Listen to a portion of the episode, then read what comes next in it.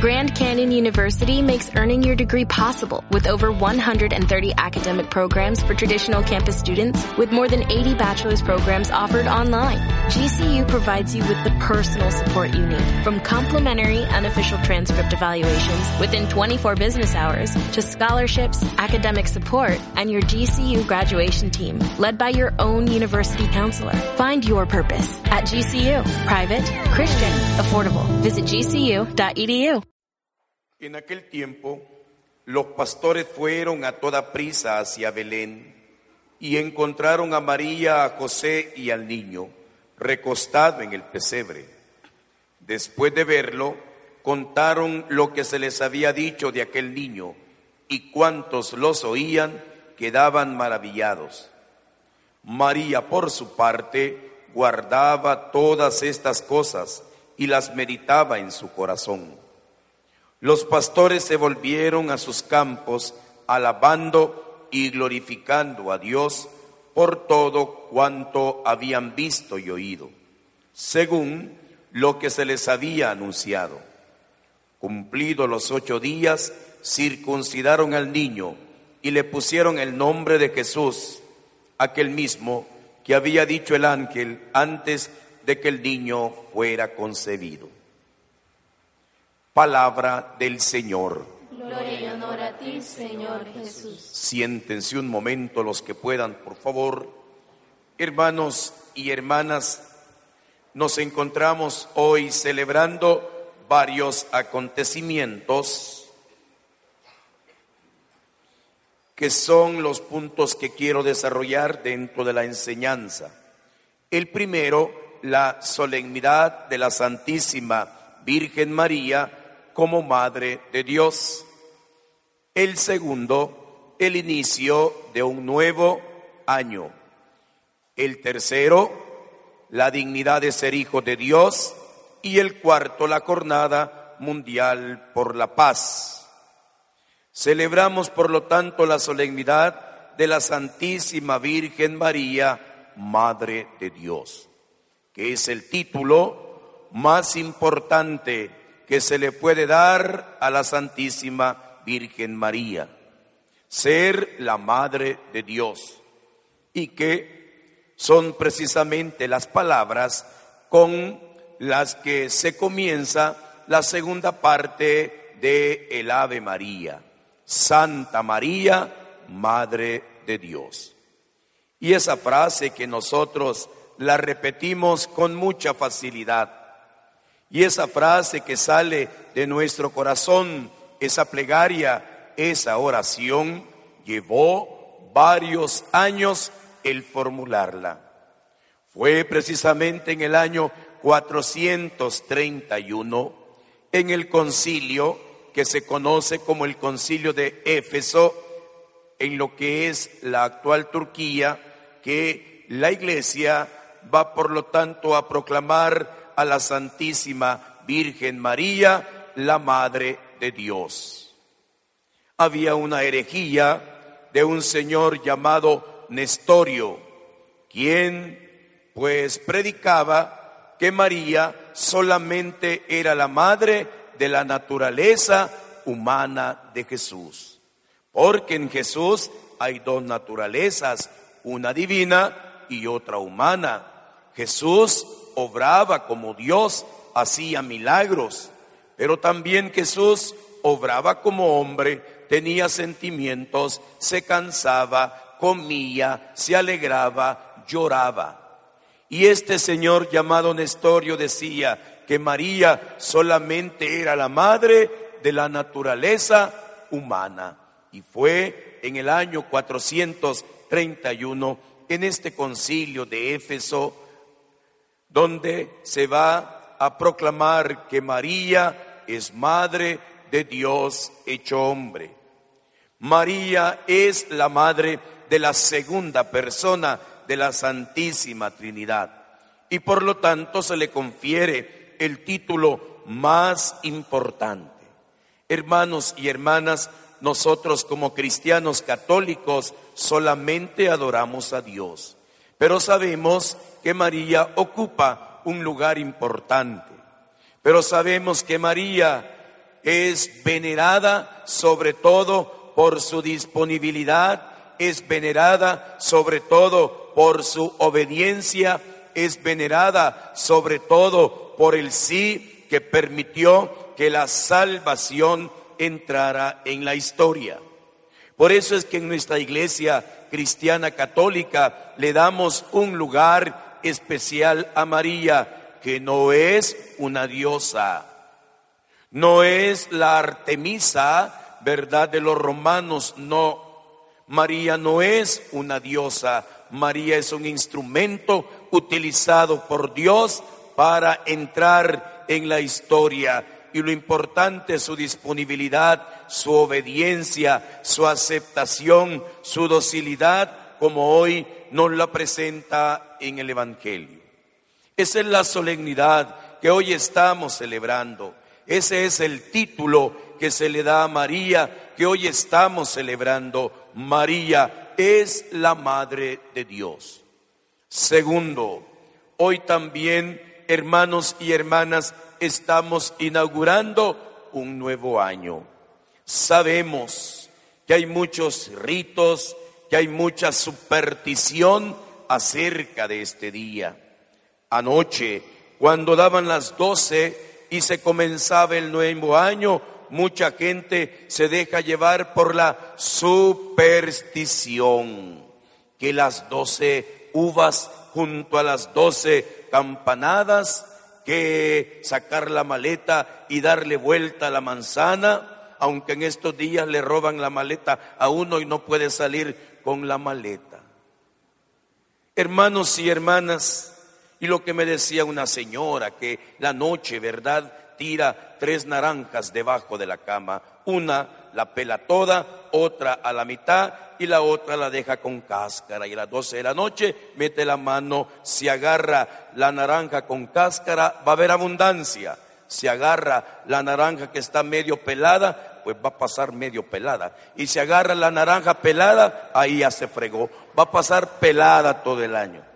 Y esta, este tipo de cuestiones que a nosotros nos causa risa, pero para algunos hermanos y hermanas representa, ¿verdad? Representa o los chinos estaba viendo en la televisión que son purificados de 108, creo que maldiciones o cosas negativas o miserias, total.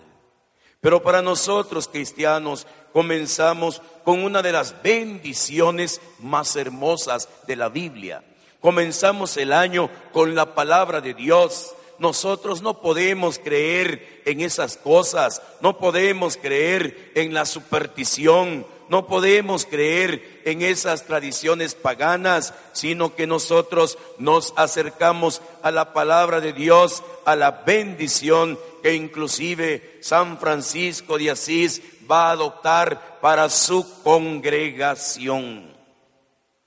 Los franciscanos utilizan mucho esta bendición. Si ustedes ponen atención, cuando Monseñor Romeo da la bendición, él es franciscano, casi siempre utiliza esta bendición. Dice la palabra, el Señor habló a Moisés y le dijo, dile a Aarón y a sus hijos. La bendición, por lo tanto, pues, no solamente será sobre Aarón, sino también sobre su descendencia. La bendición es sobre la familia. Cuánta necesidad tenemos también de la bendición, no solamente sobre usted papá, sobre usted mamá, sino también sobre sus hijos. Esto es lo que le manda el Señor a Moisés, que le diga a Aarón, vas a bendecir a los israelitas, el Señor te bendiga y te proteja. Bendecir es hablar bien de alguien. Bendecir es decir bien de una persona. Dios quiere de verdad bendecirnos. Dios quiere lo mejor para nosotros y le proteja. Cuánta necesidad tenemos también de protección, hermanos y hermanas. Cuánta necesidad, pero que nos proteja el Señor, no el amuleto, no la superstición, no la 45, ¿verdad? Sino que nos proteja el Señor. El Señor te bendiga y te proteja. Al comenzar este nuevo año, el Señor te bendice a ti, te bendice a tu familia, hombre, mujer de fe, y el Señor también te protege. Es el Señor que cuida de nosotros. Es el Señor que envía ángeles para que nos asistan. El ángel de la guarda haga resplandecer su rostro sobre ti y te conceda su favor. Que el Señor te mire con benevolencia y te conceda la paz. La famosa paz de los hebreos, el chalón, que son todas las bendiciones de parte de Dios para con el hombre. Así comenzamos este nuevo año con la bendición del Señor, con la certeza de que Dios va a estar con nosotros. Hermanos y hermanas, aún en medio de las dificultades, aún en medio de la crisis, aún en medio de la violencia, los cristianos católicos tenemos esperanza los cristianos católicos comenzamos no marcados por el pesimismo y lo negativo, sino marcado por el realismo de la presencia de Dios en nuestras vidas. Que el Señor bendiga a cada uno de ustedes, que el Señor les conceda la paz, que el Señor les conceda las bendiciones, que el Señor les conceda el crecimiento, la prosperidad, no solamente espiritual, sino también material. Que el Señor les ayude también a salir adelante en medio de las crisis, en medio de situaciones económicas muy difíciles, cuando las finanzas aún en el hogar se ven deterioradas. Hoy comenzamos con una bendición. El Señor nos dice palabras de bien el Señor nos dice palabras de bien. Nuestro Dios quiere lo mejor para cada uno de nosotros. Tercero, somos hijos de Dios. Es precisamente es el centro de la segunda lectura de la carta del apóstol San Pablo a los Gálatas. Dice, ¿verdad? Dios envió a sus corazones el espíritu de su Hijo que clama Abba es decir, Padre. Y la traducción más apegada al vocablo Abba es querido papá. Querido papá. Leí en un artículo, en unas homilías, donde el autor ponía de manifiesto que un musulmán convertido al cristianismo, lo que más le llamaba la atención era precisamente esto, que Dios en el cristianismo no es un Dios lejano, no es un Dios por encima de las nubes, no es un Dios etéreo, sino que es un Dios que está cerca de sus hijos, porque Dios es Padre. Hermanos y hermanas, Dios es nuestro Padre y Dios cuida también de nosotros. Esa es la certeza que debemos tener cuánto amor el Padre quiere manifestar en nosotros, cuánta bendición, cuánta desarrollo, cuánto crecimiento. Dios es Padre, Dios cuida de nosotros. Habrán escuchado aquella anécdota del niño, ¿verdad? Que estaba en el barco que se estaba hundiendo y todo mundo corría, todo mundo afligido, todo mundo, ¿verdad? de repente alguien se acerca al niño que estaba jugando con su yoyo y le dice, niño, no te da miedo, el barco se hunde y tú estás jugando. Y el niño le dice, no tengo miedo porque el capitán del barco es mi papá. Hermanos y hermanas, si el Señor es el capitán de nuestro barco, ¿por qué vamos a temer?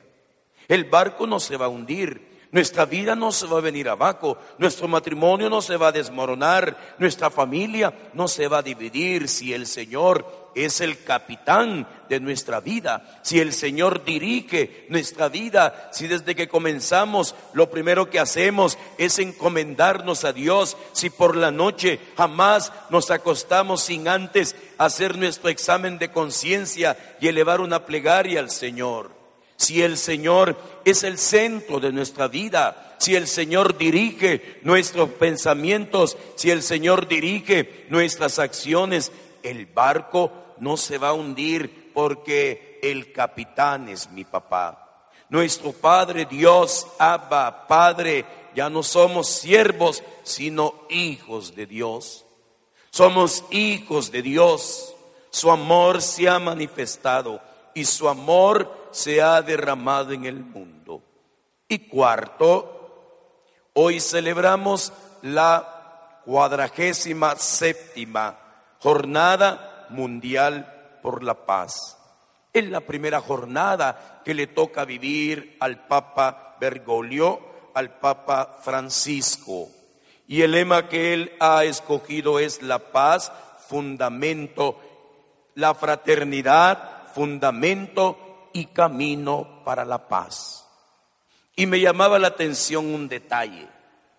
Me llamaba la atención, el Papa va a utilizar dos textos de la Biblia para hablar acerca de la importancia de la fraternidad. Y uno es Génesis capítulo 4, sobre todo el interrogante que Dios le hace a Caín, ¿dónde está tu hermano? Si se recordarán, hace un par de años también realizamos esa campaña. ¿Dónde está tu hermano? Es interrogante que el Papa utiliza en la primera carta, en la primera parte de su mensaje, donde habla sobre todo de los motivos por los cuales Caín va a matar a Abel. Caín, que era un agricultor, y no ofrecía lo mejor de sus campos. Y Abel, que era un pastor y ofrecía lo mejor de su rebaño. Cada quien tenía un oficio diferente, pero sobre todo recalca el motivo por el cual Caín va a matar a Abel, que fue la envidia. La envidia, la envidia contra su propio hermano, queridos hermanos y hermanas. El Papa también hace alusión que aprendemos a ser hermanos en la familia.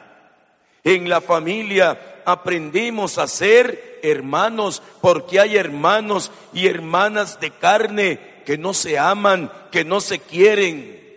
Y dígame usted, ¿Cómo vamos a ser hermanos de otras personas? ¿Cómo vamos a vivir la fraternidad con otras personas si ni siquiera nos llevamos bien con nuestros hermanos de sangre? La envidia, la envidia que es el sentirse triste por el bien de los demás. ¿Cuántas veces también somos motivos de la envidia? ¿Cuántas veces nosotros también nos dejamos llevar por la envidia y eso carcome la fraternidad y eso destruye la hermandad en nuestra casa, en nuestro lugar de trabajo y, por qué no decirlo, también en nuestra iglesia. ¿Dónde está tu hermano? Es un llamado a la responsabilidad que tenemos los unos de los otros. Somos hermanos, somos descendientes de Adán y Eva. Y el Papa utiliza otro texto también del capítulo 23 del Evangelio de San Mateo, donde se nos dice que todos somos hijos de Dios. Queridos hermanos y hermanas, a pesar de la diversidad, a pesar de que todos somos diferentes y gracias a Dios no existen dos personas iguales. A pesar de que tenemos gustos, a pesar de que tenemos ideologías diferentes, pero todos somos hijos de Dios y por lo tanto pues tenemos una filiación divina, pero también eso nos conlleva a vernos los unos con los otros como hermanos. La fraternidad hay que verdad construirla y el Papa va desarrollando una serie de puntos. Solamente invito a leer el mensaje completo en el Internet, pero sobre todo me llamó la atención cuando dice que la fraternidad es la clave para poder superar la pobreza. Cuando nos veamos como hermanos, que es precisamente la crisis en la cual nosotros nos encontramos. Hermanos y hermanas, siguen habiendo pobres, pobres económicamente hablando y pobres en su mente, en sus aspiraciones y en sus proyectos. Queridos hermanos y hermanas, solamente cuando nos veamos como hermanos, no como medios para, no como instrumentos de, sino como verdaderos hermanos, pero no nos vamos a ver como verdaderos hermanos si no vemos a Dios como nuestro Padre, es decir, visión de fe. Visión de fe. Si no, solamente utilizaremos a los pobres, como hoy se está haciendo en la campaña verdad política. Todos los partidos utilizan a los pobres.